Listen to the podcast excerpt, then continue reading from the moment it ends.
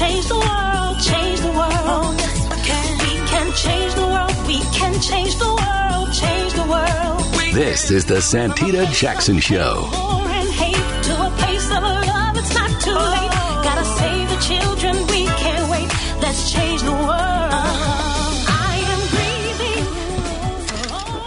Hey, everybody. Welcome to the Santita Jackson Show. One day before the midterms. Have you voted? Will you be voting tomorrow? Do you have a plan? I'm Santita Jackson, coming to you from WCPT 820, the nation's largest progressive talk radio station, and AM 950 Radio, the voice of progressive Minnesota. Oh boy, what an exciting time it is. All of these big races are tighter than this. But polls don't vote, you do. So I want you to get out there and vote everybody. If you need to find out where you need to vote, uh, and if you need to find out also, uh, just if your registration has been compromised, because a lot of people are still getting purged from the rolls, need you to do this. Need you to go to uh, vote.org, vote.org, find out about your registration uh, status. We'll be asking Daryl Jones what happens if you've been purged the day before the election. We're going to talk about that in just a few minutes. And then I want you to find out exactly where you need to go vote. Uh, the precincts, we closed more than 100 in Chicago. It impacted more than 100,000 voters. We saw that just this past June. That's happening all over the country. You need to know exactly where you need to go vote. And if you have trouble at the ballot box, the drop box, if you have trouble at the polls, just outside the polls, inside the polls, intimidation, you have, if you have any questions, do not leave before you've cast your vote. And do not leave before you speak with 1 866 Our Vote. Those are lawyers who are on standby who will help you, uh, who will walk you through the process so that your vote will count. I'm Santita Jackson. We're talking midterms today, everybody. We're talking midterms. We're talking with Delia Ramirez, who's on track to become one of the few Latinas to go to Congress. Excited about talking with her. And uh, former president of the National Organization of Women, former national president, a civil rights attorney, Terry O'Neill, and of course, attorney Daryl Jones, voter protections, attorney Robert Patillo and um, and Rodney Ellis, Commissioner Rodney Ellis, Texas Harris County Commissioner Rodney Ellis. What's happening in Texas? We're going to try and give you a snapshot of what's happening all over the place. We're going to have State Senator Vincent Hughes from Pennsylvania with us tomorrow, and LaTosha Brown and all kinds of folks to tell us about what's talk to us about what's happening everywhere including here, uh, because we're looking at a gubernatorial race that is surprisingly tight surprisingly competitive. No one really expected that. And so we'll see what's going on. But you know, there's Chicago and there is Illinois, I think, uh, Pastor Janette Wilson. And I think we need to understand that when you drive just outside Chicago, they play country and western music. No shade. I'm a musician. I love music. I love Patsy Cline and Shania Twain. I ain't, and the Judds. I love them all. Because if it's great music, Loretta Lynn's got my heart. Boom. I'm loving it. Loving it. Vince Gill, don't let me call the roll. I love it. But it's another culture. It's another culture, and you have that. Here you have it in New York State. I mean, you have it all over the United States. That's why the electorate is split. So I want you to call me today and let me know about the vote. You don't have to tell me how you voted, but I want you to know, I want to know how you feel about voting. If you want to talk about whom you voted for, you can do that too.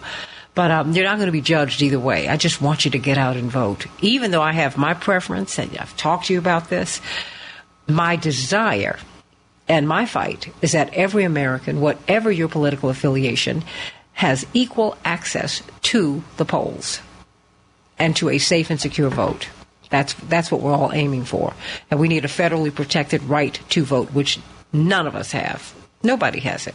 It's a state's right, which is why we have this checkerboard crazy system that we've got going here. So let's get right to it. Let's get to some of these headlines as we talk about um, you know, just really as everyone's focusing uh, on black men and, and whether black people get into the polls, black people get into the polls. You need to look at what white women are doing at these polls. 55% of white women voted for Trump. 76% of white women voted for Brian Kemp in 2018. Let that be the headline. Why don't you ask them why they're voting against their own reproductive interest, for example? Whew.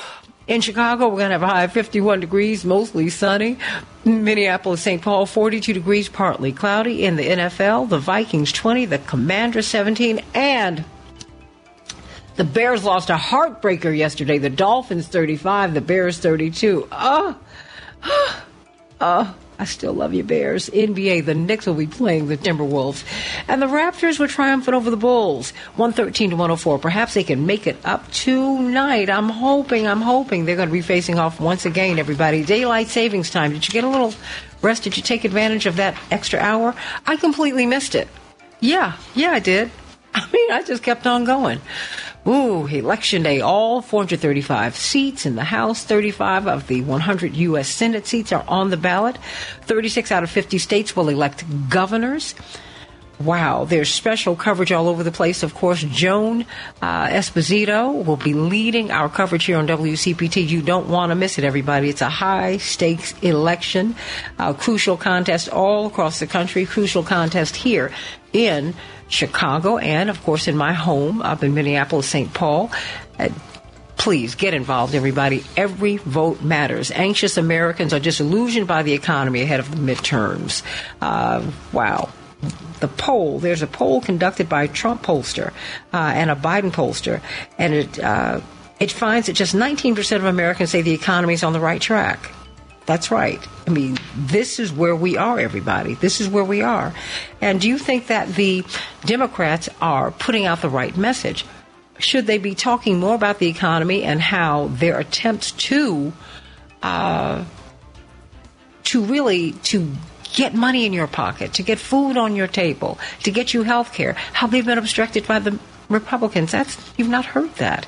Uh, President Vladimir Putin of Russia has signed into law. Uh, the conscription of citizens with unexpunged or outstanding convictions for murder, robbery, larceny, and drug trafficking and other serious crimes, everybody. He's calling them up for military service. The Powerball jackpot has now grown to an estimated $1.9 billion. No winning tickets. I think I need to get one. What do you think? I'll get it in memory of my grandmother, Gertrude. She bought tickets faithfully. I don't know if she ever won anything, but you know, it's all right. Several passengers on board a commercial flight operated by Precision Air uh, crashed into Lake Victoria in Tanzania. They've been rescued. The airline and local officials have said. And congratulations to Dusty Baker and the Houston Astros. That's right, Dusty Baker managing 25 years in Major League Baseball, one of the most successful coaches in the history of Major League Baseball, who was also a teammate of Hank Aaron's. That's how I knew him as a little girl. I have the honor of having known him all of my life. And I'm so excited for him and those Houston Astros. So excited, so excited, so excited. He is, um, got to get him on the show because, uh, Pastor, uh, Pastor Janette Wilson, he has been lamenting the fact that there are no African Americans, no black Americans born in the United States virtually anymore playing in baseball. And that was a wow. big Washington Post series about a year or two ago. Um, and that was something that Len Coleman, the the, la- the first and last African American president of the National League, they don't have those anymore. But he was pushing to get uh, little leagues in the middle of the black community. He said, otherwise, we will have no more black Americans playing baseball. And baseball is a very inexpensive sport and relatively safe. And so, um, so congratulations to Dusty Baker, and uh, God bless him. God bless him. He's done a great, great deal with that I, team. I grew up in a in a in a baseball community, Chatham, where mm. um, Minnie Minoso's mother lived next door to me. Across the street was Al Smith's sister. So I grew up with the baseball cards. Everybody on the block. We had Little League, uh, Pee Wee yeah. League, Pony League, and we fed into uh, the minors and the major leagues. And that well, you know, that's was the last our ticket out. Not not basketball, if you remember. Well, you know, it was that basketball was something that just that has really evolved over the past thirty years or so. let's right, say going right. into the eighties, right?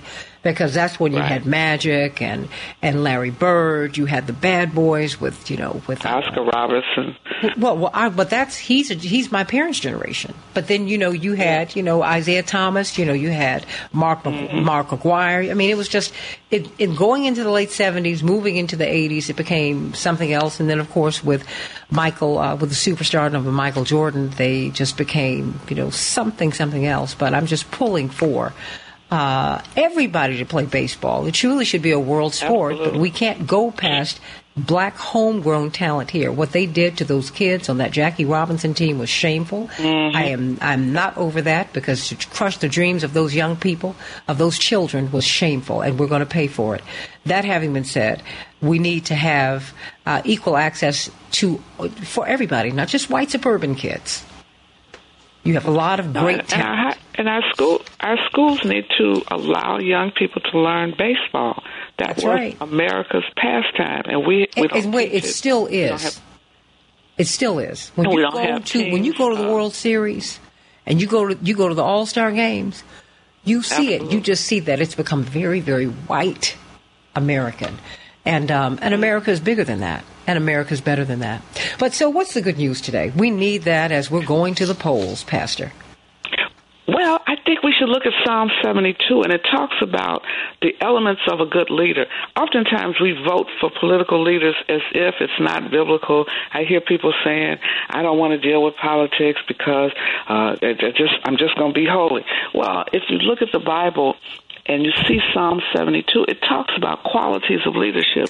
And it simply says that, um, and I'm not going to read it, you're going to go read it for yourself, but it talks about what is it that you should look for in a leader. They, it uses the word king, which could be the president, the governor, uh, the U.S. Senate, any leader, the attorney general, uh, one of our state elected officials, state reps, state uh, state senators. All of these people are quote leaders, and so we should expect some moral integrity, moral equity from our leadership. So if you're you're voting for governor and you're choosing between two candidates, who will de- deal with the poor? Who is going to make sure that poor people, oppressed people are their needs are met. Who's going to look at the people that are incarcerated to look at the laws that, uh, like right in Illinois, we're voting, uh, we have just passed a SAFE-T Act which has no cash bail. What does that mean? Who supports that? When you look at leadership, you have to say, who is dealing with the morality of a woman's right to choose the incidents that children have, uh, girls raped at a very early age? Should she be required to give birth to that child or not? These these are the questions that you have to ask yourself as you vote down the ballot. You're looking at these judges. Who is going to rule with equity and justice? And so the model uh, for leadership is what would Christ do? And this psalm talks about the reign of Christ, the reign of justice and righteousness. We must apply that to our everyday lives. It's it's it's really uh, causing us to when we go to the polls to take some juice, some water, whatever we need to keep us calm. So as we go down the ballot, we start thinking, what kind of leader is this person going to be? How's that person going to talk about the needs that you uh, outlined today, Santita? Education for everyone, health care for everyone. Who's going to protect the Social Security rights of, of, of seniors who've given a lifetime to this nation? How are they going to be protected in their golden years? We're going to look at who's who's going to deal with. Uh, feeding uh, the children in schools. How are we going to make sure that those uh, children who need free and reduced lunch get it without uh, embarrassment and without uh, any change in their status? Who is going to make sure at the state level that uh, that workers get a livable wage, not just another wage, but a livable wage. Who's going to fight to protect that in the state legislature? Who's going to protect our voting rights since we don't have a federally protected right to vote at, at the state level? Who's protecting it? And then at the federal level, who's going to try to fight for a constitutionally protected voter, voting right? When you look at who's going to the Senate, think on these things as you go to the polls. But, but all means go to the polls. Well, let me ask you this: as a as a minister, I mean, how do you square, say, dealing with something like abortion and the death penalty? Uh, I mean, how, how do you how do you do that? Well, I think abortion is is an individual choice. Uh, the Bible does not give you some particular directives. Uh, the question is, when does life begin? And so, di- people have different understandings of the uh, moment that life begins, and it depends on what you believe. And I don't get into those kinds of discussions because I think those are individual uh, decisions. It's between you and your God. and Mm-hmm. uh, you and your body. On the death penalty, I am uh, opposed to the death penalty. I think that uh, no one has a right to to take the life of another, even if that person has committed a heinous crime. I had a couple of death penalty cases in my career, and uh, I asked the jury, if you believe in it, would you be the one to push the button, uh, push the syringe, or flip the switch? If you could do that, then you vote yes. And I could not do that. Okay. I mean, you know, it's to me, it's always interesting to hear a minister's perspective because now, say, for example, in Georgia, you know, of course, Herschel Walker's pushed the envelope on with a with an ordained minister, um, a credentialed minister, someone who has quite Yeah. a history, a, a very very solid and wonderful history as a minister, Reverend Dr. Raphael Warnock, who in, who has assumed the pulpit of Reverend Dr. Martin Luther King and Daddy King. I mean, this is an iconic mm-hmm. pulpit. I mean, there's no more prominent pulpit Absolutely. in the United States. And he is going to, I mean, and he's making Christianity a litmus test. Now, mind you, I am not sitting around judging him on these abortions that his girlfriends are alleged to have had. You know, it's the hypocrisy that bothers me, quite frankly. Because Well, I, I you know, think- because I I think, uh, they were all wrong. He was married. You, you, you're not going to bring a baby to Mm-hmm. Mrs. to Mrs. Herschel Walker. So just stop it, y'all. Stop. It's the hypocrisy that bothers me. It's it's what he would deny other women while he's sending out thank you Well, I- notes.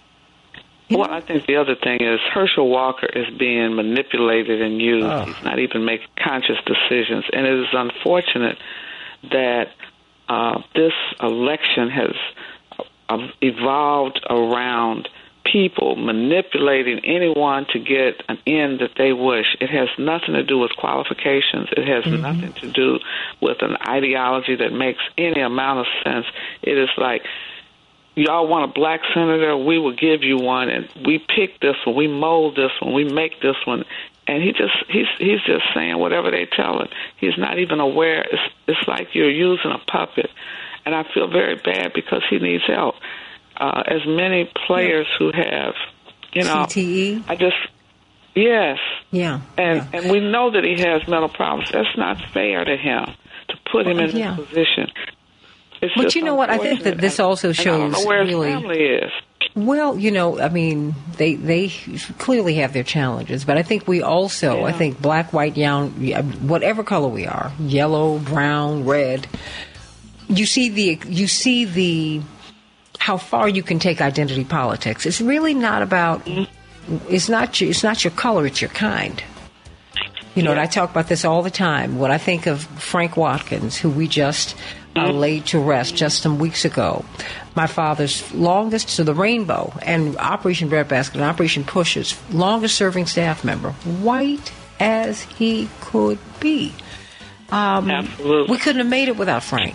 When I think of No. Reverend David Wallace and Reverend Gary Massoni, my father's classmates from the University of Chicago, fellow seminarians, they went to Selma together and you know, and tried to figure out who was going to be in the front seat as they went south and how they, you know, I mean, and my uncle David named his son after my dad. And I'm like, do you think I would trade them in for one of these right wing black preachers? No, no, no, no, no. no I No, can't do no, that. no. No, no, no. I've got about 30 seconds left for you, uh, Pastor. You people are, need to get out and vote. And then tomorrow night, everybody, we're going to have a watch party at the South Shore Cultural Center starting at 6 o'clock. Get on over there. I will be there, Morning Stars. I hope we'll have a celebration for Jonathan Jackson, Oh no, uh, no, who's no! running We're to be have the a celebration. Hold on, hold on. We're gonna have And a celebration. wait a minute, Stacey Abrams? he- well, we're gonna have a celebration. Jonathan will be my congressperson, so I just want you to know that. Number one, with you. Number I two, wish you were going to be mine. well, that's. I need to I'll move just- over a I'll block. for you. I so you to move. oh, but I love Robin Kelly. I'll move over a block, but everybody get out and vote. Of course, this is, um, of course, And don't forget Rainbow. to vote for the. Ju- don't forget to vote for the judges, Santita. That is, it's at the end of the the, ballot. judges, the you're gonna get Secretary of. State. a state. But, but you know, and we're going to replace for the the, judges makes my eyes cross. Secretary of State. Huh? It makes my eyes cross, girl. When I have to go through all those names. Ooh. But just take your time. Take you some juice if you think you're going to get hungry or tired. Take you a oh. peanut butter sandwich as you sit there. It's a oh. long ballot, but it's the most important ballot in your lifetime Right. that we are voting for. You're right. Got to vote right. for I- these I was- judges. I was just having a little fun with you, although it does make my eyes. I'm gonna get you some juice. I'm gonna bring you some juice. No, juice ain't gonna get it. I'm like, come on, can we get this, please? Oh, but you know what? Every I- I every voted. vote counts. Every, Every office vote. matters. Everybody. So please get in there and let's uh, let's do the right thing.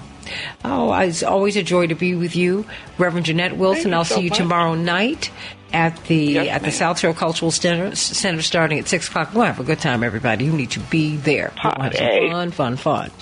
Uh, back with more of the Santita Jackson Show, talking about protecting your vote, talking about who is voting, how do we get out the vote, talking about you know everybody's going after black men and are black people going to vote? Are, are black men becoming Trumpian? What about white women who vote for Trump? Overwhelmingly, they vote against their own interests. Back with more of the Santita Jackson Show in just a minute.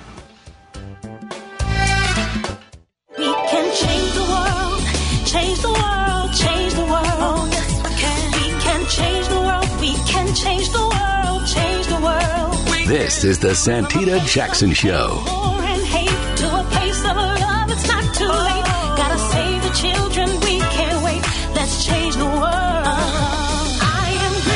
Hey, everybody. Welcome, welcome, welcome back to the Santita Jackson Show. Hope to see you tomorrow night uh, at the South Shore Cultural Center starting at 6 o'clock. We're going to have a great, great time. It'll be a watch party. We're going to find out what's happening in Illinois and and all the 50 states and territories. We will be there. I'm going to be there. My parents will be there. Jonathan Jackson will be there. You know, we're hoping for a victory for him. It's going to be music, lots of fun. Come on out, everybody. It's going to be great at South Shore Cultural Center, which is at 71st and South Shore Drive.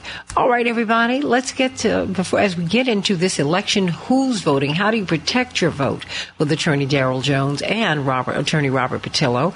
And of course, we'll be talking about who's voting and why people are voting. Uh, State Representative Delia Ramirez, who could be going to Congress. It looks like she will be. She will be one of the few Latinas in, in our history going to Congress, and we're so proud of her, so excited about what she's going to be doing. Uh, what's going on, Chaparral? Celebrations by us. I'm so glad you're going to be with us tomorrow night. Yes, Santita, we're looking forward to it, uh, helping out and doing whatever we can. Yes, a celebration by us. We are preparing for the holiday season.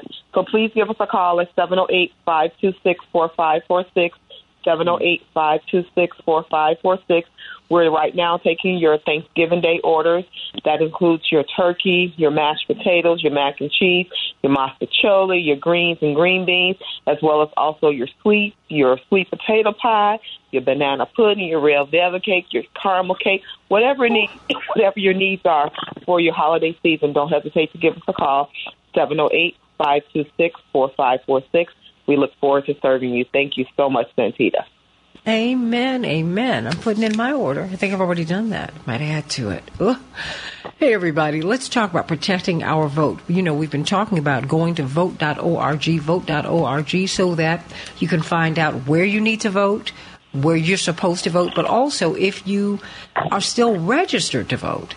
Um, people are being purged for all kinds of reasons. What do you do if you find out that you've been purged the day before, like today, or if you go to the polls tomorrow and find out that you have been purged from the voter rolls? What do you do, particularly if you are in a state where you don't have same day on site registration. There's a lot to talk about with attorney Robert Patillo and attorney Daryl Jones. Attorney Daryl Jones, chairman of the Transformative Justice Coalition, of course, attorney Robert Patillo from uh, the Southeastern Regional Director for Rainbow Push in the middle of that big, big, big race down in Georgia, but they're everywhere. Indeed, the Transformative Justice Coalition, they have been called in to be election observers uh, by the citizens of Georgia because they want, they too want uh, free and safe elections. What about being purged?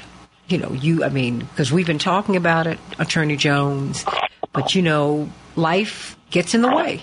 And then you you say, well, you know, let me just go to this vote.org. Let me just see what's going on with this. And then you find out you've been purged today, the the day before the election or tomorrow when you're about to go vote, what do you do?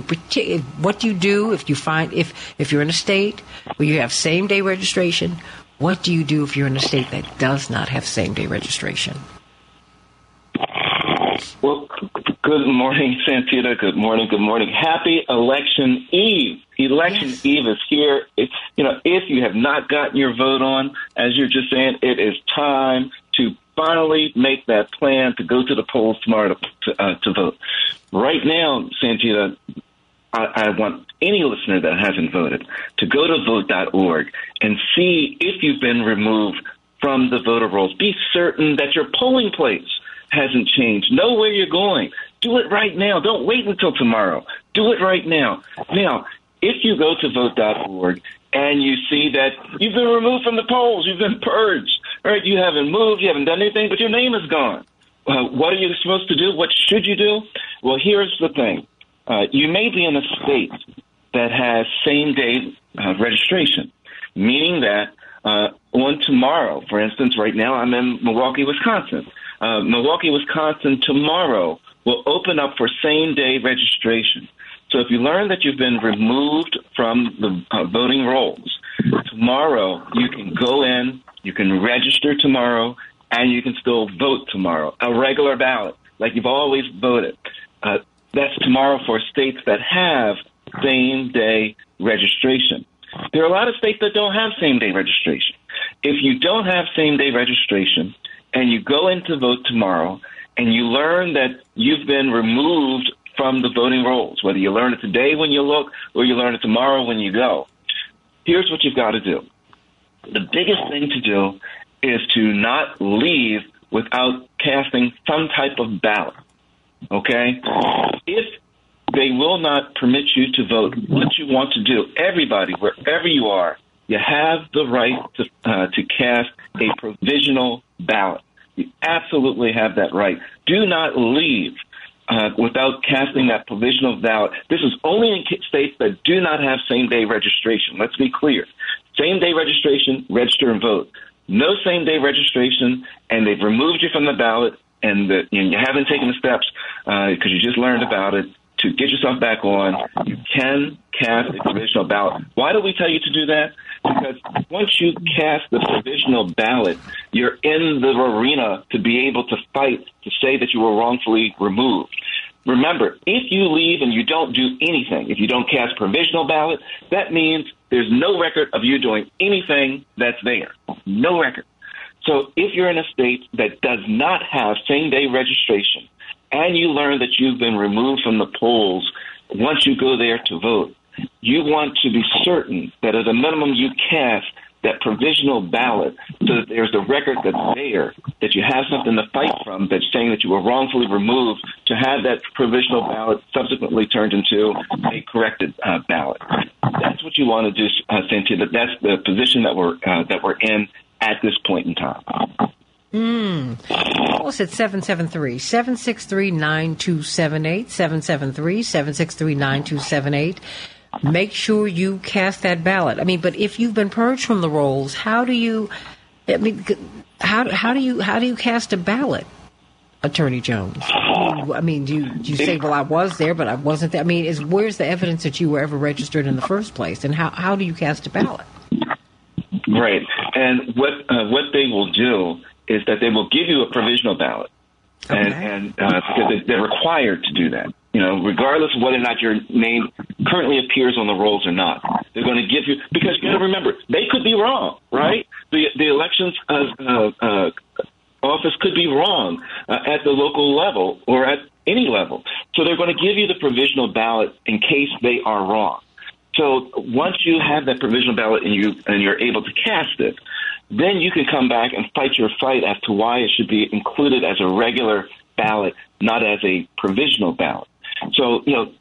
The, and that fight that, that occurs is going to be with the local elections and uh, board as to whether or not you were properly removed and purged from the voter rolls. But if you don't cast the provisional ballot, you know, you know after election day, it's too late. You know, you, you can't go back and, and no court is going to say, oh, we believe that you were there. We're now going to allow you to go ahead and cast a ballot. actually start the voting process to select somebody. That's not going to happen.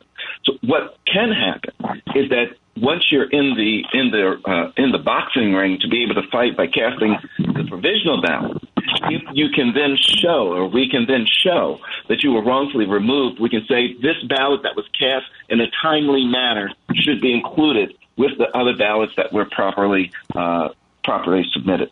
So, so you know, those, those are sort of the mechanics of that, Cynthia. Okay, no, I mean, I think that's a really big deal because some people are going to go to the polls tomorrow and they're going to find out that they have been purged from the polls. Uh, what do you do if you bump into someone who's hostile, either, you know, in line or outside of the line? What do you do? Look, if you run into someone uh, that's hostile, there's a couple things you want to do. Uh, one is that you want to see if anyone from election protection is, is around. Uh, there are people that are going to be all around that will have, uh, at many of the polling places, not every polling place, at many of the polling places, they'll have shirts or they'll have some insignia indicating that they're election protection. You can go to them and, and, and let them know what's happening, and they will try to to calm the situation down. We know, uh, Santita, that there are some 50,000 trained poll disruptors throughout the country that have been deployed. So it's a possibility that you may run into one. So the election uh, uh, the election protection person is one option. One of the things you want to do, uh, and one of the things you want to immediately do, is use your weapon, that cell phone, to start recording whatever it is that you're encountering. Again, one of the things we want to be certain that we're doing is creating the record, that we're creating uh, uh, you know things that are there to identify what is going on and to and to chart uh, what has happened, to record what has happened, so that it can be used for for future use. You also, uh, if, if the election protection person isn't there, uh, you want to alert the election officials that are there inside the polling place as to what's happening. You do not want to engage these people because what they're trying to do is that they're trying to disrupt you to get you and the people surrounding you so concerned and intimidated that you're going to say, I don't want to go through this process. Or they're trying to cause a scene to have police called in so they can see another disruption that's going on, which is going to disrupt uh, you know, folks that are in line, it can slow down the whole entire voting process. They can come back later and say this thing is, is flawed because of uh, all these uh, things that are going on, uh, and, and so you shouldn't count uh, any of the votes that come out of this out of this uh, polling place, they're going to try all kinds of things to disrupt the process. But what you want to do is that you want to, you know, record it on your cell phone. You want to stay calm. You want to find the uh, election protection if they're there. You want to go to an election official if they're there, and you want to call eight six six our vote eight six six O U R V O T E and let them know what's happening and what you're experiencing because they will uh, automatically connect you to uh, attorneys that are geared to that specific area, that specific state, and be able to start charting whether or not there are orchestrated efforts that are going around in that area. Those are the steps that we uh, absolutely want to take. And let's be clear, uh, Santita, we know that the what we're calling anti-voter activity, that the mm-hmm. anti-voter activity is occurring, and we're looking at really 10 states where, where it seems to be really concentrated. There's uh, Arizona, uh, Georgia, Nevada, North Carolina, Texas, Florida, Michigan, uh, New Hampshire, Pennsylvania, and right here in Wisconsin. Those are the states that we know uh, that there's a strong anti-voter activity that are going on. But we've got to be vigilant in terms of understanding what to do if we encounter it, and we have to be prepared. So now more than ever, it's important to take that cell phone with you when you go to vote, Santita. Mm, we've been talking with Attorney Daryl Jones, Transformative Justice Coalition. Uh, they are in Georgia observing the elections because indeed they're training people at the Carter Center to be election observers to ensure that these elections will be free, open, and fair. Uh, and I'm glad to see President Carter Center is doing that. That's what these presidential libraries ought to be doing. Uh, but I'm also glad to know that uh, that the Transformative Justice Coalition is on the ground. But so is you know in league with Rainbow Push, and I've got Attorney uh, Robert Patillo. Attorney Robert Patillo, uh, talk to me about what we are seeing uh, with voting. I mean, are are we out voting voter suppression, or are we just? we I mean, what what's going on down down in Georgia, particularly? Because as of just about two or three days ago, you had two and a half million people who voted. I mean, you're breaking all kinds of records. Attorney Patillo. Thanks so much, Santita. Thank you so much, Santita. And you know, one of the things people need to understand is there's no such thing as outpacing vote voter suppression. It's about keeping up with it. Uh, demographically, this shouldn't even be a question. You know, like I've said a trillion times before, Georgia to say that 35 percent African American, 1 percent Latino, 52 percent women. There's no reason for it to even be purple to be a strong blue state, but because of voter suppression, that's how they're even able to even out the playing field. Uh, if, it was, if we have free and fair elections in this country as we call for overseas, I know Republicans haven't won a popular vote since 2004. So we, we have a very different electorate in this country without voter suppression uh, peeking its head over our shoulders. But when you look at these early voting numbers, one, you have to look at the amount of money being spent on our campaigns to motivate people. Uh, combined, I think nationally, we have something like $1.5 billion being spent on commercials and advertisements for this election. Uh, you have these celebrity candidates who are uh, have become part of the uh, social zeitgeist. We are looking at Stacey Abrams and her ubiquity on, uh, on entertainment platforms. Herschel Walker, who's a joke for so many other reasons. Uh, Kemp for some of his outrageous behavior. Pastor Warnock for being of a pillar of the community. Uh, you, you more people know and are interested in this race than what we often see in midterm elections. I think, and finally, I think the American people understand just the seriousness of this year, of this campaign, of this race race.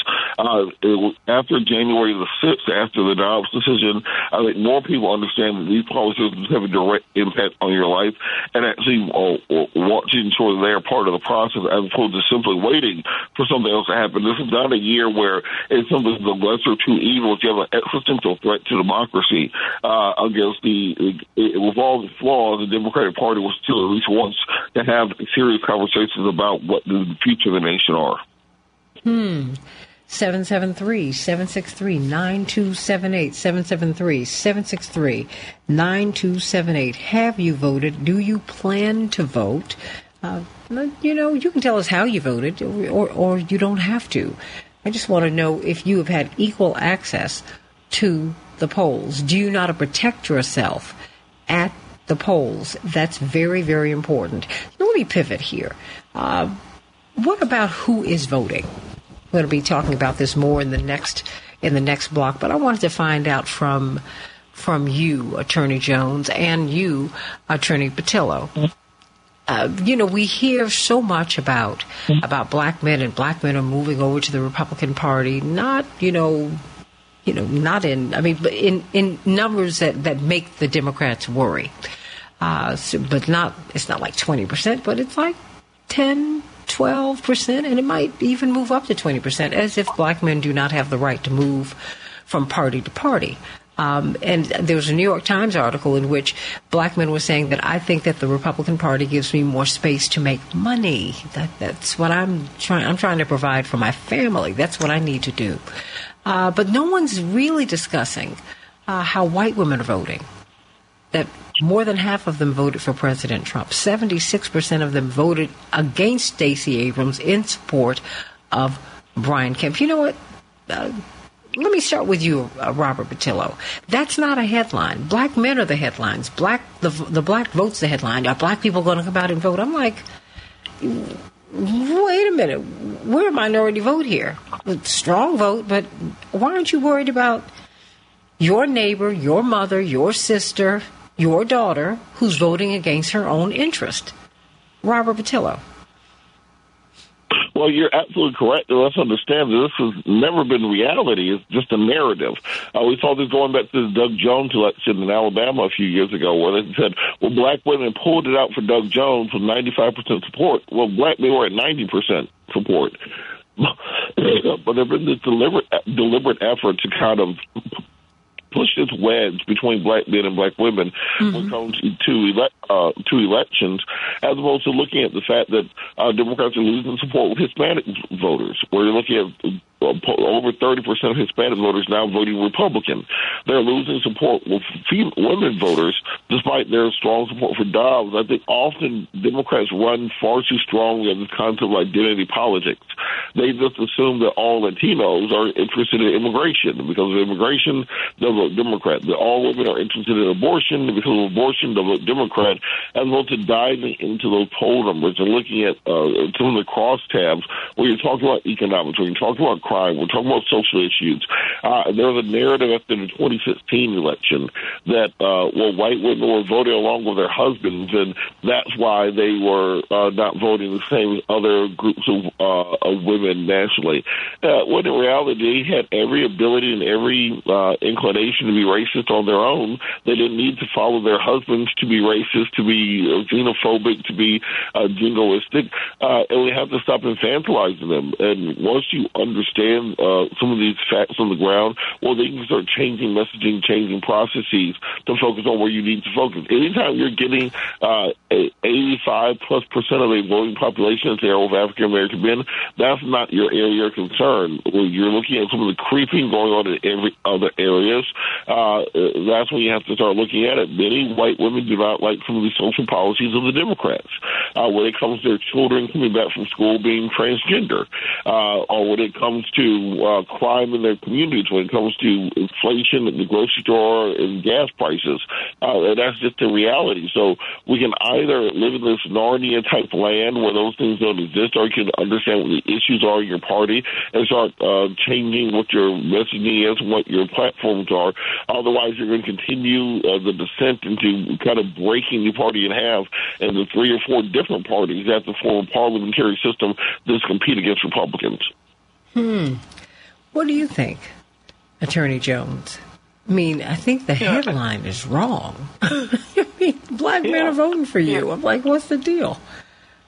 You, know, you, you always have to be careful when someone's trying to uh, force you to accept their narrative and their analysis of, uh, of what's going on within your community. Let, let's let's be clear. Uh, you know, when you're talking about uh, men versus women and voting, remove the color. Generally, what you find is that women outpace men in voting. They just do, regardless of race. Uh, women outpace men. So now we're in the scenario where, where you know they're trying to uh, uh, find excuses and all this other stuff uh, with regards to uh, uh, why people are not doing well within uh, in the Democratic Party, and so they're turning to black men and say, well, they're not voting, right? Right. This is the problem. It, it, it, it's a remove. It's it's a false narrative. It's a false narrative because if you look at the percentages uh, of men versus women, regardless of race, you'll see the pattern continues that women outpace men when it comes to voting. So it, it's not like all of a sudden the black community somehow is this monolithic community. So all they must everybody has to vote exactly the same uh, percentages. No, absolutely not. So you know, I, I start that it, it's just a false premise to say that. Uh, uh, for some reason, the problem is, is that black men aren't voting because that, that just isn't accurate. And it's similar, Santita, when, when they said that young voters aren't voting, right? I mean, that's the other narrative that they roll out there. And, and, and what we know is this that in, in this election, in 2020 election, that young voters in 2020 voted in historical numbers ever in the United States. And they're going to show it again and doing it again here this time through. So, you know, we've got to not accept just because someone has written this mm. that it is accurate you know they're, they're they're rolling out these false narratives. We need to determine our own narrative and be certain, as as you know, that I always enjoy listening to to Robert Patillo because he gives such a, a good historical analysis and brings it current day. So you know, in, in that analysis, what we know is that there's not a problem with black men voting. We love the, black men to, to vote and the number of black, uh, you know, same percentage as black women. But let's be clear, black women outnumber everybody when it comes to registration and, and voting, Thank regardless of race. So let's you. be clear on that. we over index in the vote. That's what we do. So, but but get off of black men. Now, I'm a black woman saying leave them alone. Now, and I'm not trying to beat up anyone, but I want to analyze why it is. Uh, white women are not the headline because white women are not voting for Beto O'Rourke. They're not voting for Stacey Abrams. They're not voting for Raphael Warnock. They're not voting for John Fetterman. They're not, they're not, they're not, they're not. I'm not beating anyone up. I'm just saying, even if you are a white woman who's listening who is voting, um, you know, say in, in, in the direction of President Trump, I want to hear from you. I don't want to fight you. I want to hear from you. I want to understand you. Because let me tell you something, I do understand that people approach candidates for a whole lot of reasons. Every person who's voting for President Trump, former President Trump, is not some raging racist. I remember Daryl Jones and attorney Robert Patillo, 2008, when Goldman Sachs went to st- went to the Speaker of the House, Nancy Pelosi, and said, "Give us 770 million dollars, or we're going to shut down your economy." And Americans went crazy. Remember that weekend? We called the Hill and shut down the system. Americans have not gotten over that. So let's keep this real. There's a lot that is go. There are many undercurrents that's fu- that are fueling the passions in America today. And we need we would be wise to look at them all and stop demonizing people. We need to stop demonizing each other. We need to grow up in our politics so that we can resolve the problems and have and achieve a more perfect union. We can do that, and the only way it's going to happen is if we do it together. So let's talk about this on the Santita Jackson Show. Who is voting and why? Back with more of the Santita Jackson Show on WCPT 820, the nation's largest progressive talk radio station, and AM 950 radio. The voice of progressive Minnesota, and meet my morning stars over here on the Santita Jackson and Friends page on Facebook and the Santita Jackson Show YouTube channel. And tomorrow night, I hope to see all of you all of you at the South Shore Cultural Center at 71st and South Shore Drive, starting at 6 o'clock. I will be there. We're going to have some great music. Yes, I will be singing. We'll be doing all kinds. Of. It's going to be big fun. Watch party. That's right, and hopefully a celebration for Jonathan Jackson. Back with more of the Santita Jackson Show in just a minute. We can change the world, change the world, change the world. Oh, yes, we can. We can change the world, we can change the change the world. This is the Santita Jackson Show. War and hate to a place of love, it's not too late. Gotta save the children, we can't wait. Let's change the world. I am breathing. Hey, everybody. Welcome back to the Santita Jackson Show. It's Monday, November 7th, 2022, the day before the midterms. Are you registered to vote? Are you ready to vote? Have you voted already? Whew, about 40 million Americans have already voted. More than 53 million people have requested absentee ballots. How many people will be voting tomorrow? It turns out that a lot of um, a lot of uh, Republicans are asking people to hold back on mail-in ballots, which is something that they employed to great use and advantage before, and they will be voting tomorrow. So we're going to see how this all works out. And you know what? I just got a text from Illinois State Representative Delia Ramirez. Please, please reach out to her.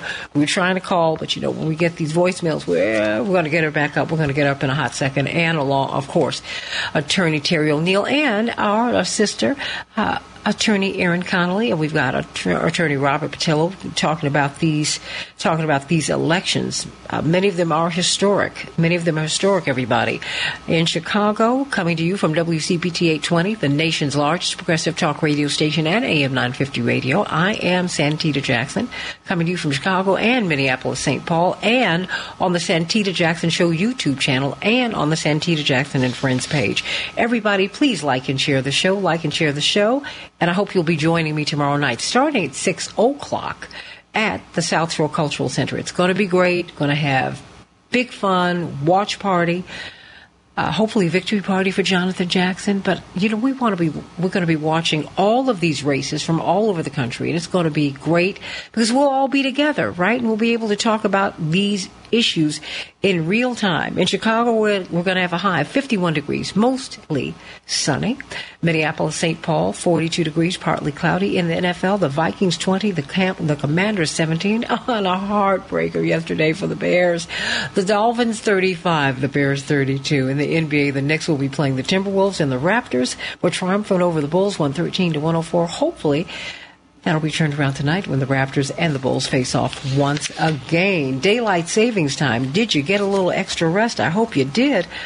I didn't, but I do feel refreshed today. It's election day tomorrow. All 435 House seats, 35 of the U.S. Senate seats are on the ballot. 36 out of 50 states will elect governors and secretaries of state and attorneys general and, and, and, and, and. Do not forget to vote down ballot. Do not forget to vote for the judges. All of that is important. All of those jobs will get filled whether you vote or not. Now, so you need to vote for someone you want so you can get what it is that you need, everybody. 10 Senate seats are most likely to flip. Who will hold on to the power in the U.S. House of Representatives and the U.S. Senate? Who will hold on to the state legislatures? Who will hold on to these governorships? It's on you. You're the one who makes that decision. Anxious Americans are disillusioned by the economy, according to a poll conducted by a Trump pollster and a Biden pollster. It's a Wall Street Journal poll. It finds that 19% of Americans say the economy is on the right track. Do you think that the Democrats have put out the right message? Because so much that they've done to try to bolster the economy and to rescue it, these measures have been obstructed by the Republicans. You know, and I don't do the hardcore partisan thing, but you have to call it what it is. I, that's what I try to do. So, what do you think about that, everybody? The economy is what's driving people to vote one way or the other. Uh, not democracy. This is not a college lecture. It's not a civics class, everybody. This is how people live from day to day. That's really happening. Indeed, that's why Bernie Sanders is drawing crowds that you know, corporate media is not really covering him, but he's drawing crowds in the thousands, everybody. And he is talking about oligarchy. He said it's not just Trump and his allies who are trying to undermine American democracy. You are living right now under corrupt, under a corrupt political system which allows billionaires to buy elections. $900 million has been poured into this election cycle by our billionaires. Not to mention the fact that no one is mentioning that inflation is being driven by corporate greed, not corporate need, corporate greed. It is the corporations that are that have no brakes on what they charge any of us for gas, for food, for anything. And neither of the parties, quite frankly, are adequately addressing that. And we need to do that if we are going to get right down to the brass tack solutions. Americans are not serfs. Indeed, low and middle income families, and by district, according to Ro Khanna, uh, across the country are being pushed out of their homes because of profiteering and unfair practices by large corporate landlords. Indeed, more and more Americans are not owning their homes. More and more Americans are renting, and so they are prey, P R E Y to uh, the vicissitudes and the wishes of these corporate titans. We have to think about that, everybody. So let's talk about this, everybody. Let's talk about why we're voting the way we're voting. What are we doing? What are we doing? What are we doing? Who's voting which way? Um, we're finding that more and more white women are moving toward the Republican column.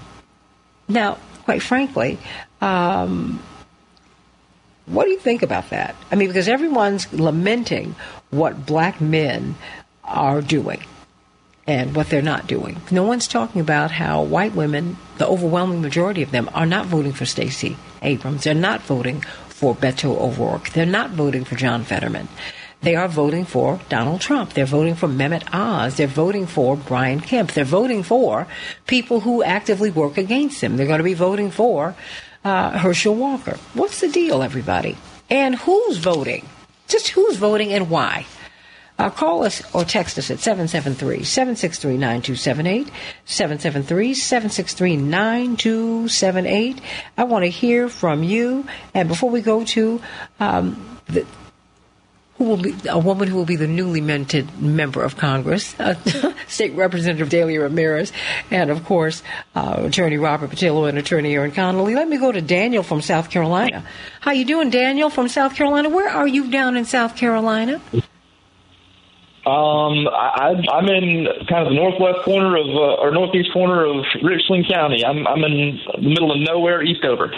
Don't don't say that. I used to spend my spend my time in another part of the state in Greenville, and I love it, love it, love it. Still, I think of my grandmama Tibby, my great grandmama, my great grandmama Tibby, my grandmama Helen. I just I love South yeah, Carolina. Well, uh, Greenville's a little nicer than my area. oh well, God bless you. Well, you know we have to vote about it because all Ameri- all of America should be wonderful and fabulous for everybody. How you doing, Daniel? Talk to uh, us. I'm so glad that you that you called in today. Yes, ma'am. Um, so my issue is uh, all the demographics you're talking about. If they are voting against their interests, they are a low information voter. Yeah. Um, and The, the problem with that is Democrat. Actually, really, nobody cares about them. Um, the, the the the Republicans are just fine lying to them, and the Democrats aren't countering that message. You want to ask why white women uh, vote against their own interest? It's simple. It's because of abortion. Um, they are convinced by Republican media, or by really all media, that Democrats are advocating for after birth abortions. What in God's name is that? It, it, it doesn't even exist. The problem is Democrats don't counter it. Uh, like I, I've heard no messages. Uh, I know I'm listening to tune in. Um, I hear attack ads against Cheri Beasley all the time. I hear attack ads against Raphael Warnock all the time. They are the deciding vote to make sure that uh, abortions are taxpayer uh, funded and that abortions are legal for any reason, uh, on demand. They're going to have a drive-through window. Uh, you're going to do it, you know, even as the baby is coming out. Um, you know, here here in South Carolina, I am absolutely disgusted by all the ads for Henry McMaster, the governor. I see almost no ads for the Democratic challenger Joe Cunningham. Democrats don't even play here. Like they, they won't even try here. Henry McMaster's entire thing is I stopped Joe Biden from shutting you down. Well, the initial shutdowns were during the Trump era. Um, there wasn't a whole lot of shutdown by the time Biden was president in you know 2022. So, um, um, when when he says that I saved you from the shutdowns, what did you save? I, like I don't even. It's been so long. I don't remember how many South Carolinians died because Governor McMaster said there's no point in shutting down. Don't wear a mask. Democrats aren't even countering the narrative. What would you And want to hear? What do you think Democrats should be saying? What should Democrats be saying? First off, um, was it the 2018 election when we were trying to defund the police? No politician wanted to defund the police. As a matter of fact, the only the only politician that advocated for that was Cori Bush, and she won on it. Um, abortion. Abortion is already illegal past the, the third trimester. It's only it's only doable in the case of the, the the fetus is already gone in the mother's health. Like, why aren't we putting truth out there? Counter that narrative. First off, uh, or, or and uh, spe- specifically with McMaster, he says that uh, Democrats wanted to shut down the country for two years. No. At that time, the narrative was we need to um, lock down for two weeks. If we lock down for two weeks, everybody that has the uh, the virus would have, you know, already had it passed. The virus itself would have died off, and then we can go back to normal business. The reason that we had to shut down for almost two years is because Republicans refused to uh, shut down once they found out that the virus was killing brown and black people more than it was killing white people. Why aren't we putting that message out there? I want to hear truth. I want to hear facts. I want I want Democrats to do exactly what Republicans do, and I want them to lean into their base. I want them to take care of black people, minorities, the people that they, they currently know are their base, and they're ignoring trying to get people that look like me but vote like Trump. Like they're ignoring progressive. They're ignoring young people. They're ignoring really everybody, trying to chase that phantom white male, white female, moderate conservative voter, and it's never going to happen. Not. Oof. Um, well, you know what? I hear you from from your mouth to the Democrats' ear. 'Cause I'm like, you all, I mean, you should be talking about all of the economic measures you trying to institute that Republicans fought against. They should be doing that, but they're not. But even even though they are not, uh, well, even though they could be doing things better, I do hope that people will vote in that direction because that's where we have the negotiating room. I think that when if the Republicans get in, we will have no negotiating room, and it's not going to be good for most Americans. I really, that's my belief. I'd like to be proven wrong, but I know that whoever gets in, we're going to have to advocate no matter what. Uh, we have to push. We have to push. I wanted to give my brother from South Carolina uh, one more word before you go, Daniel. No, I, I um, I just, it, I'm, I'm also disheartened by seeing uh, the, the the lack of energy in the Democratic Party. I get it. I'm I'm not energetic about the Democratic Party, but I am energetic as far as getting out the fascist Republican Party.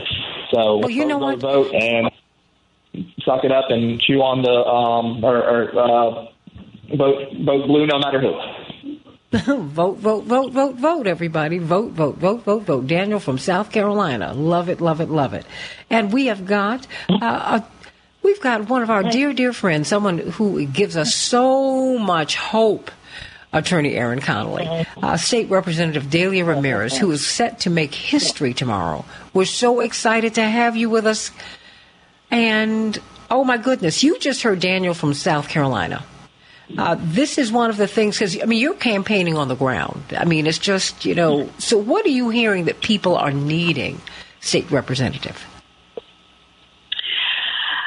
Good morning. Thank you so much for having me with you this morning. Of course. I mean, what he said and what's happening and how he feels in South Carolina is often what I'm hearing from people here as I knock on doors, and not just in the city, but in suburban parts of the uh, of the state where people are saying, "But I'm still hurting." And we've done we've done some good work in the last few months. We've expanded more health care access, particularly for our seniors at the federal level. We've passed some clean energy legislation. We've provided some student forgiveness. We, you know, we've provided resources, emergency relief, um, but it's still the reality that people are hurting. And I think what, what voters are saying is don't walk in here bragging about all the things you have done. Start with recognizing that there's still so much more to do. And, and I think that has been key for me. That when I've walked in with all the bullet points of what I've done at the state level, and then when I hear people talk about all the things that, you know, we've bragged about that we've done at the federal level, people look at me and say, but milk is still $6, but gas is still five sixty nine. Mm-hmm. I mean, when you but wait a minute, when you hear that it's three and four dollars a gallon, I'm like, where are you? it's in my neighborhood. Wow. That's When you're not, you're not in the city, um, it's, it's down, right? It's down to, to. I've seen it. I've seen it as low as four sixty nine in some place, in some place, in some places. But people are still struggling, right? And, and I think, Santita, to the extent when we're talking about housing, when we're talking about all the basic things, people are still struggling more so. And I think the other recognition is, and I think to to his point is, this pandemic nearly killed so many people. And those that it didn't kill physically, emotionally, and mentally, it's left us in a place we are still recovering from. Mm-hmm. And I think to have an acknowledgement of what that does, right? We look at supply chain. You know, you hear me oftentimes talk about my mom. But my mom is my perfect example of the reality of our country and the work we must do. She came back from visiting my, my, my sister in Florida um, having really bad back pain and she had pulled a muscle. She needed to. She went to urgent care the night before, and then the next morning she went to go pick up her medication.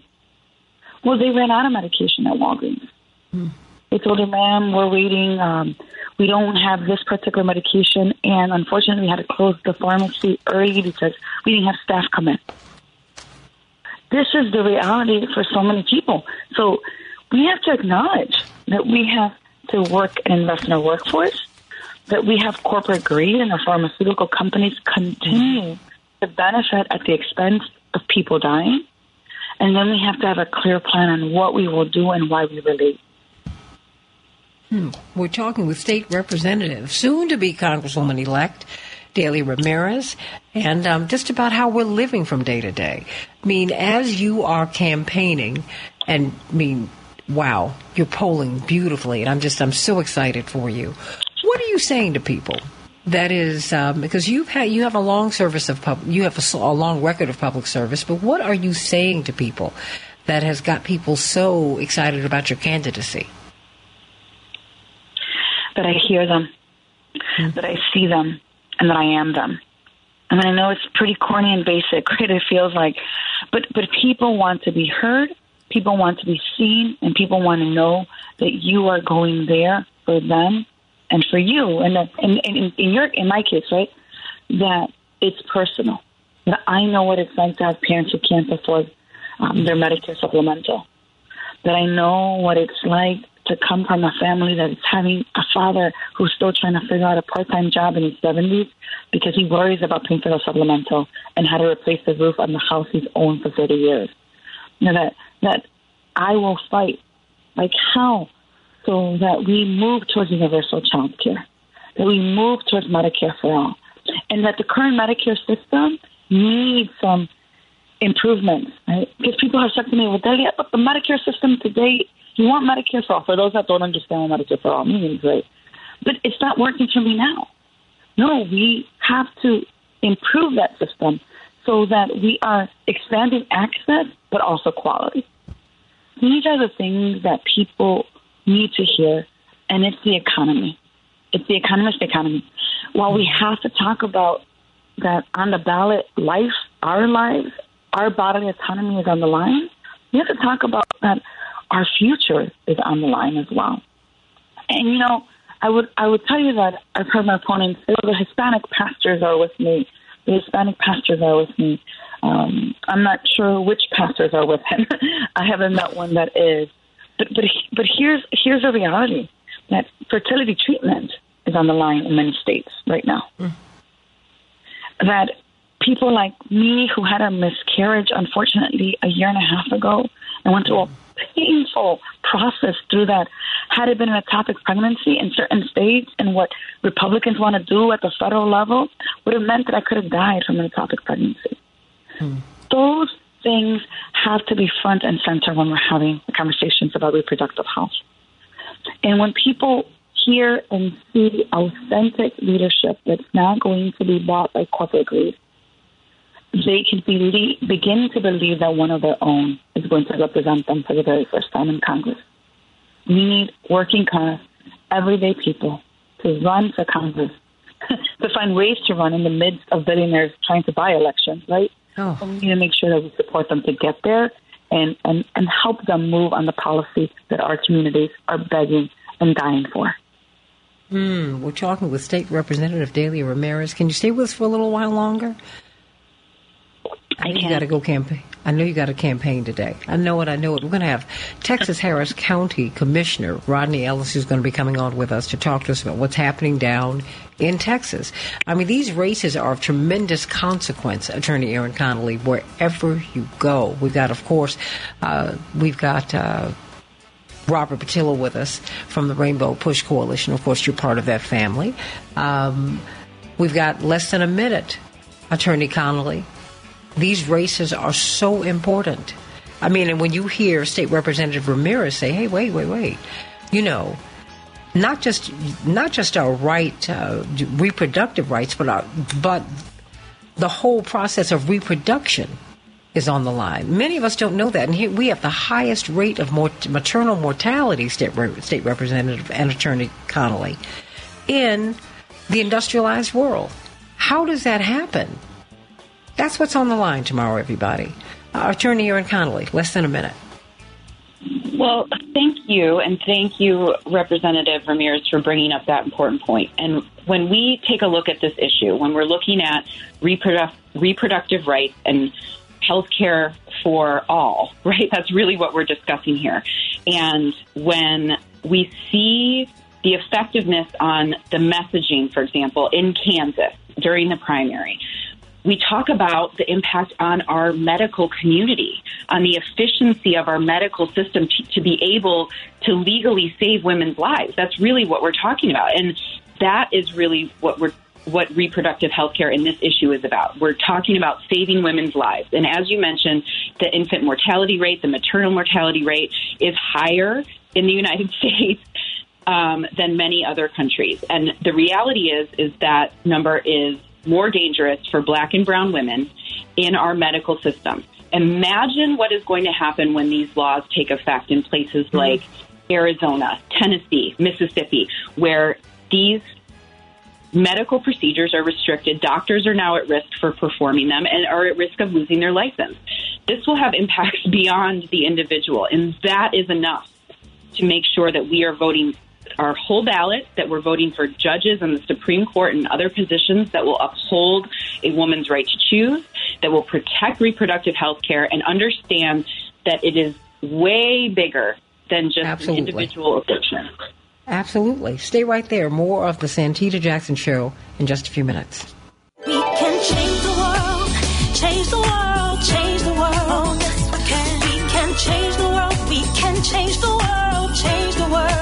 This is the Santita Jackson Show.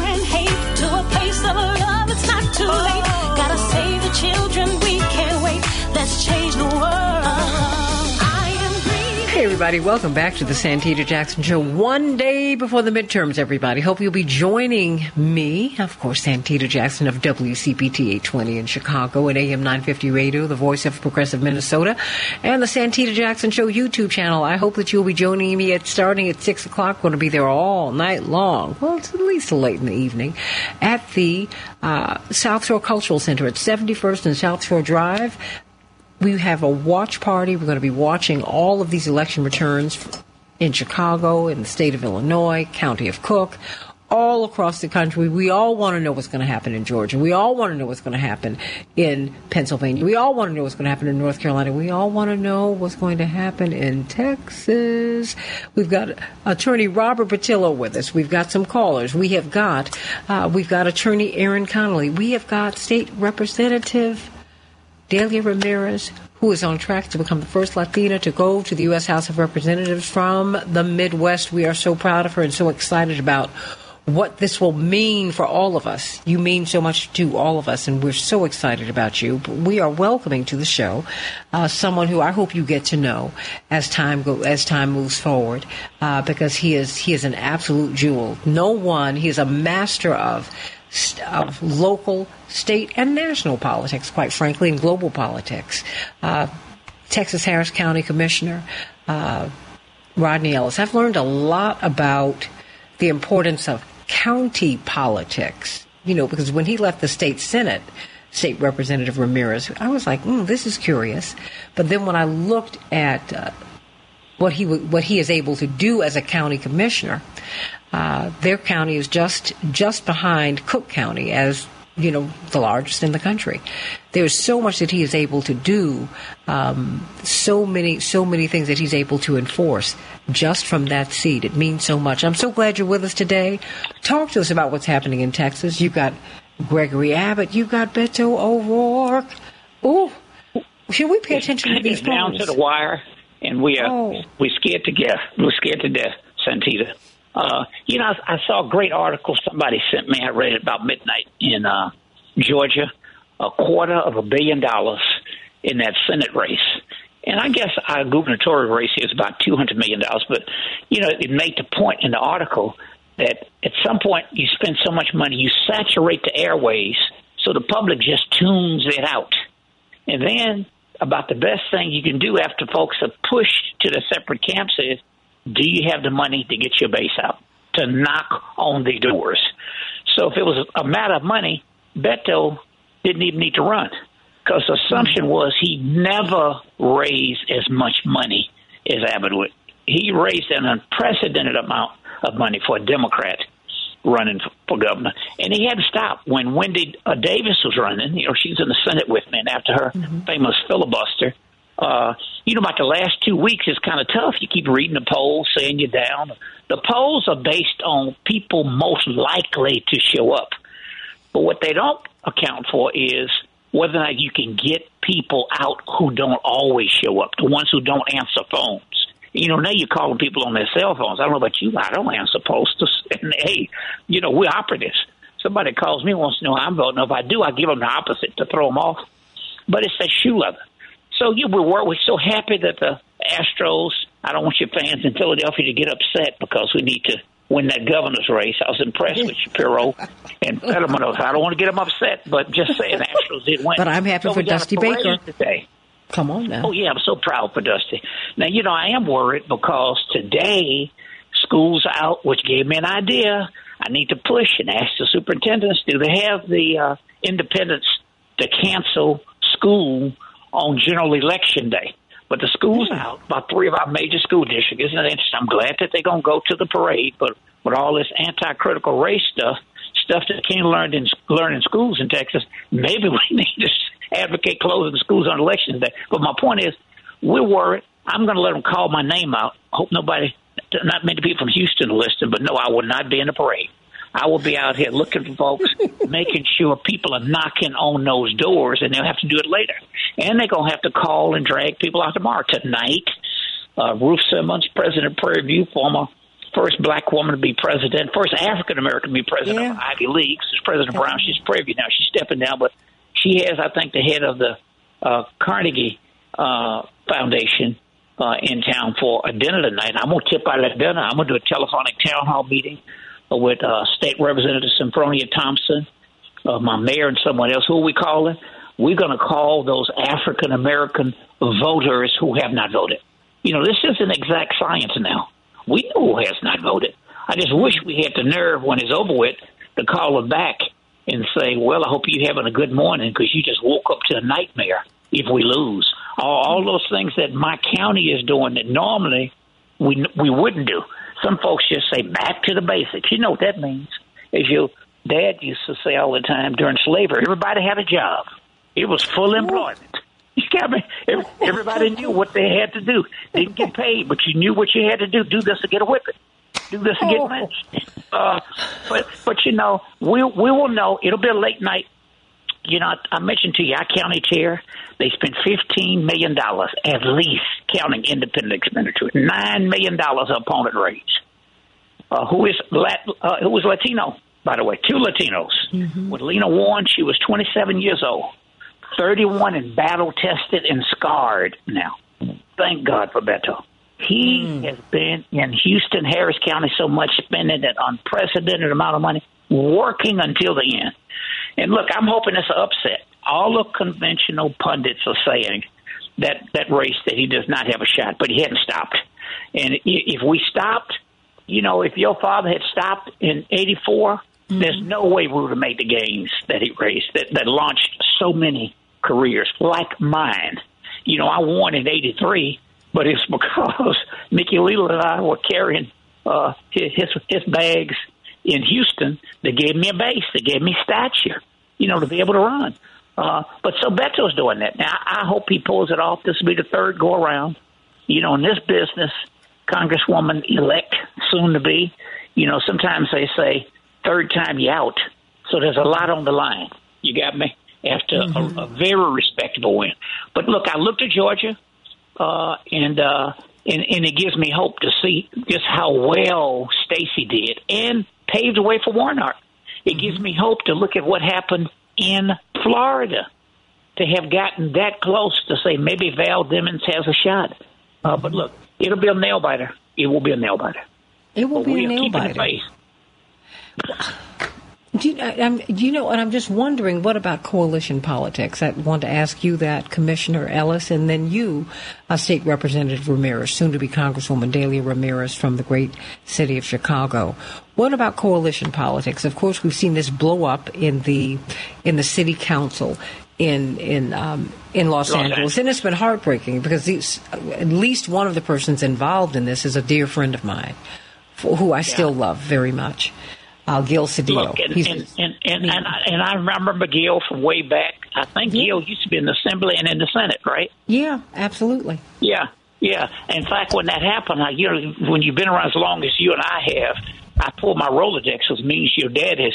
I still call it a Rolodex, my contact, and his cell was in there. So obviously, I've known him for a long time to still have that cell number, and and he answered. By the way, when I called. But look, first couple of points. You know, when we have a coalition, our tent is a big one, and it creates challenges. You know, it's sort of like a a, a big diverse family. You got me? When you got these, we have, Alicia and I have a blended household, so we got to walk on eggshells.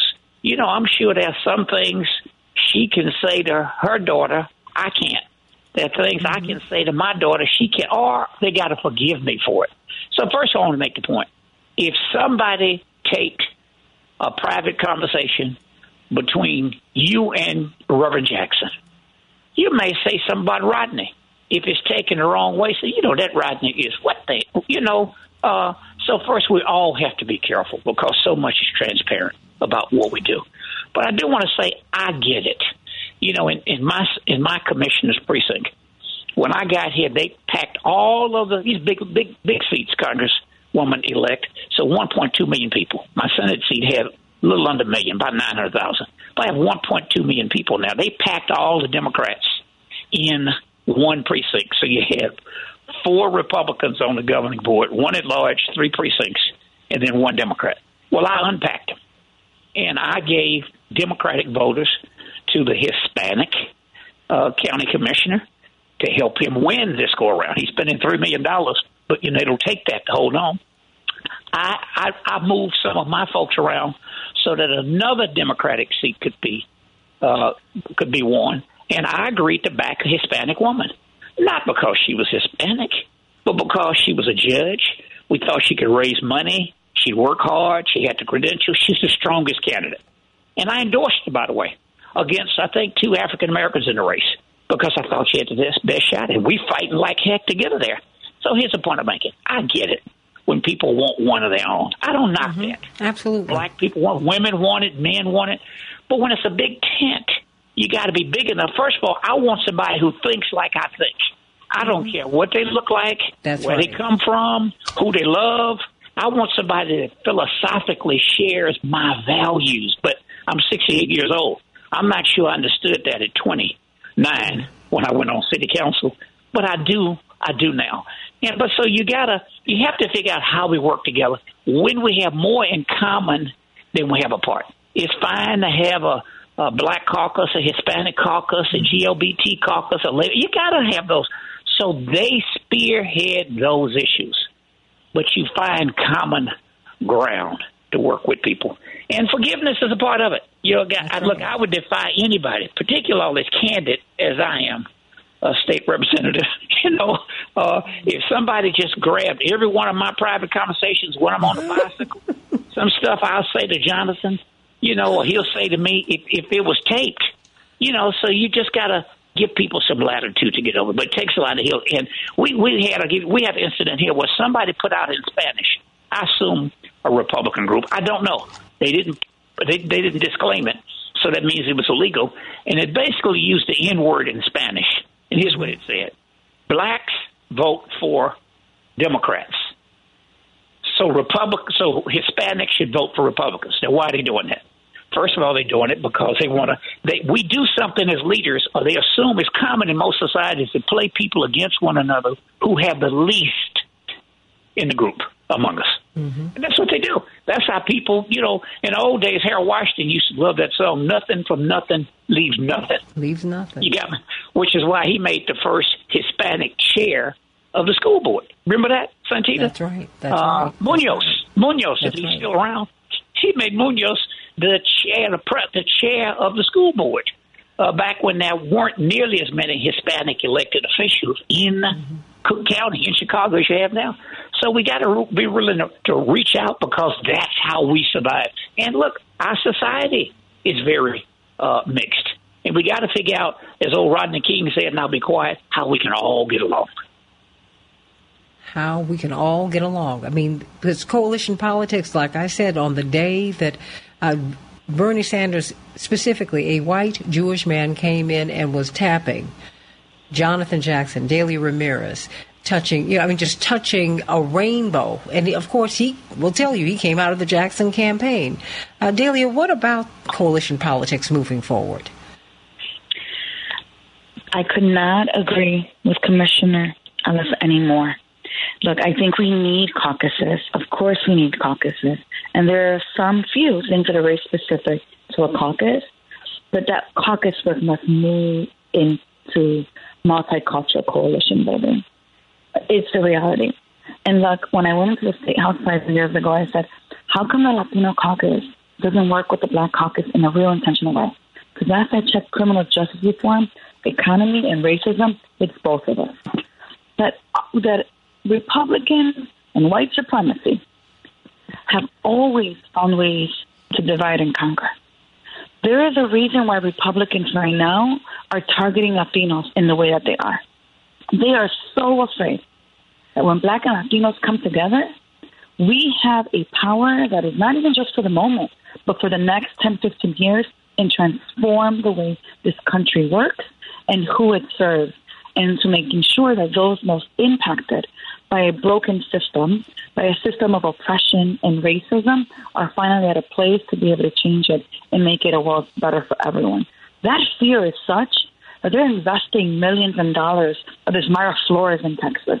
They're investing in Texas 15. They're investing here in Illinois because they're saying, oh, if we can get the Latinos, well, they call it the Hispanics, right, um, on our side and just do little things here and there and, and talk about the black community, then they will start turning around and we will continue to keep power. This is about power and white supremacy at its worst, or in their opinion, at its best. We need to be a coalition. And I think to what he just said, I want someone who looks like me, yes, but it is more important for me in how you're going to move to care for all people than having my own last name. I don't need another person that has my last name and is going to pimp my people the way white people have. And, that's hard for some people to hear. I've made a commitment on who I'm supporting for mayor. And I'm standing with a black man that I'm supportive of because he's a partner with me. I've built multicultural with. That's the kind of coalition building we need to be, we need to be doing. And it can't be at the expense of the other. We can't say no human being is illegal without saying Black Lives Matter. And you know, and since we're all uh, visitors here, but but really, you're indigenous people who speak Spanish. So let's just let's keep it 100, okay? I mean, let's just stop everybody. We're all here.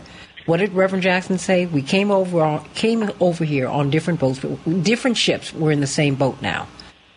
Stop. That's right. Just stop. right. We're in the Yeah. same boat.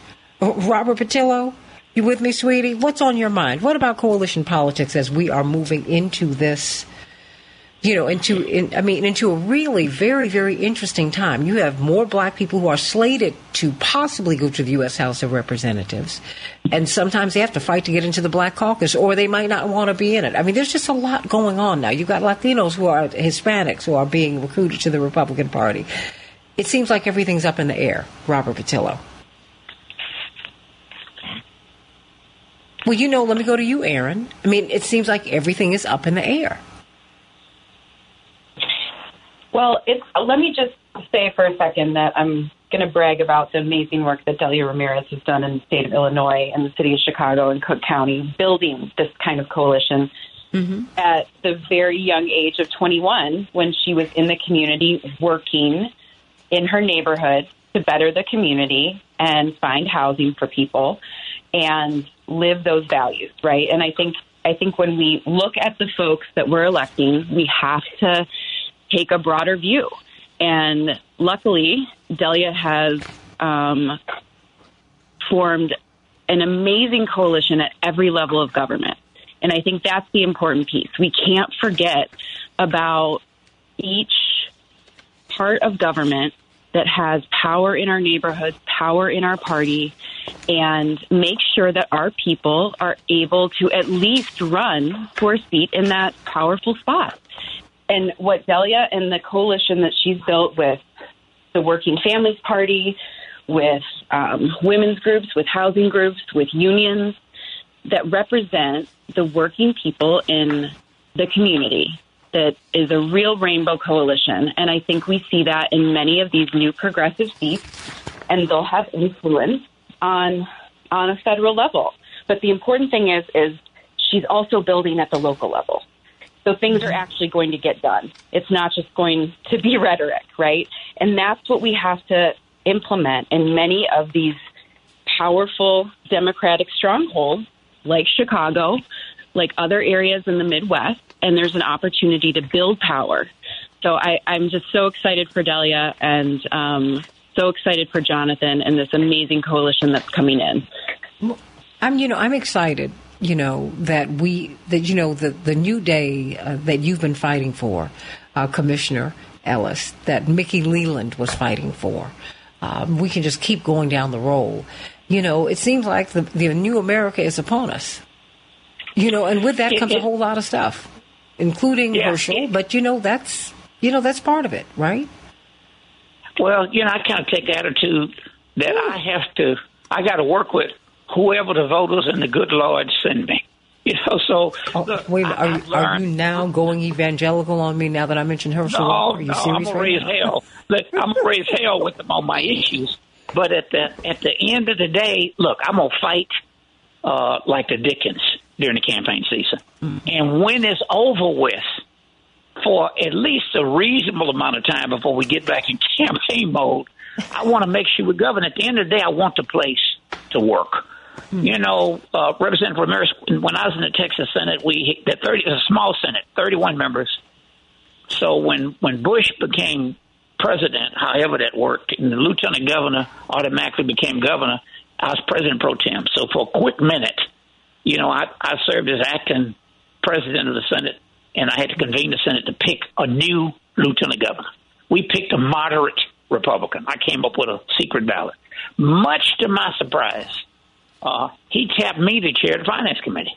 15 Democrats, 16 Republicans. So, so that meant, as I told the Black Caucus when I met with them, it would not be a soul train budget.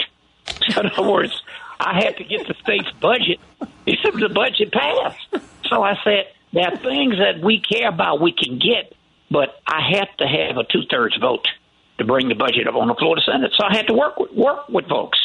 And you know, I had to form those coalitions. Now, once that was over with, I knew I'd only be chair for one term. In fact, they said they knew this guy couldn't win as lieutenant governor because he made me chair of the Senate Finance Committee. But it passed unanimously.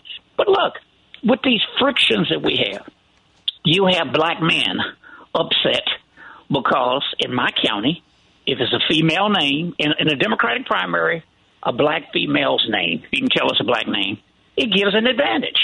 And some of the black men get upset. I saw a good brother friend of mine, congressman for a minute over there, Kwanza Hall. I think I read in the Georgia Yes. paper, New York Times endorsed, uh, you know, the guy, the incumbent governor, Senator Stacey Abrams. And part of what was cited was, you know, black men. Oh, come on. I mean, you think about the civil rights movement. That was mainly men that dominated it. So my point is, when it's a big tent, we can, look during when slavery ended. Who did they pit? Who were the first organizers of the Klan? They pitted poor white people. When Jesse ran, he did well in Appalachia. They would pit people at the bottom against one another. Of course, you want to look out for your group. You got to get to know them to get them to think beyond just their group. That's right. You got me? And that's the challenge to make it work. Well, you know what, Delia? I want you to have State Representative Ramirez, soon to be Congresswoman Ramirez. I wanted to get you back on tomorrow real quick so you can let people know how to vote for you. Give us one minute. It belongs to you. What do you plan to do when you get to Washington? I plan on representing community. I plan on working and expanding healthcare and immediately becoming a co-sponsor of Medicare for All doing everything in my power to help continue to expand healthcare coverage, quality healthcare, help our seniors and our families. Um, but what I want people to know is that that coalition building that the commissioner is talking about is exactly what we need. I intend to be a partner with the Black Caucus, with members who want to get that work done with the Progressive Caucus, and we call it Tri Caucus. If we had a voter block together, we can really shift things. And for me, this is a moment to, yes, represent as the first Latina in the Midwest, but more importantly, as someone who is committed to community and working families. I need your support. I need you to get out and vote like your life depends on it, because I know we say this every election, but every election feels like it's more real. This is our moment. And what we do tomorrow will determine our ability at the local and at the federal level for the next decade. So get out and vote and get your family to vote and then come and help us pass lit. Talk to voters tomorrow on election day. Amen to that. Amen to that. Where will your victory party be? My victory party is going to be in two places. My district starts in Logan Square in Chicago and it goes all the way to the western suburbs. My first um, victory party will be in Warrenville, Illinois, and the most southwestern part of the district. And then we'll come back to Belmont Cragin. And so if you visit our Facebook page or Instagram page, you'll get all the details of the addresses. We'd love to have you there to celebrate and All for a moment to take a deep breath before we go back to work.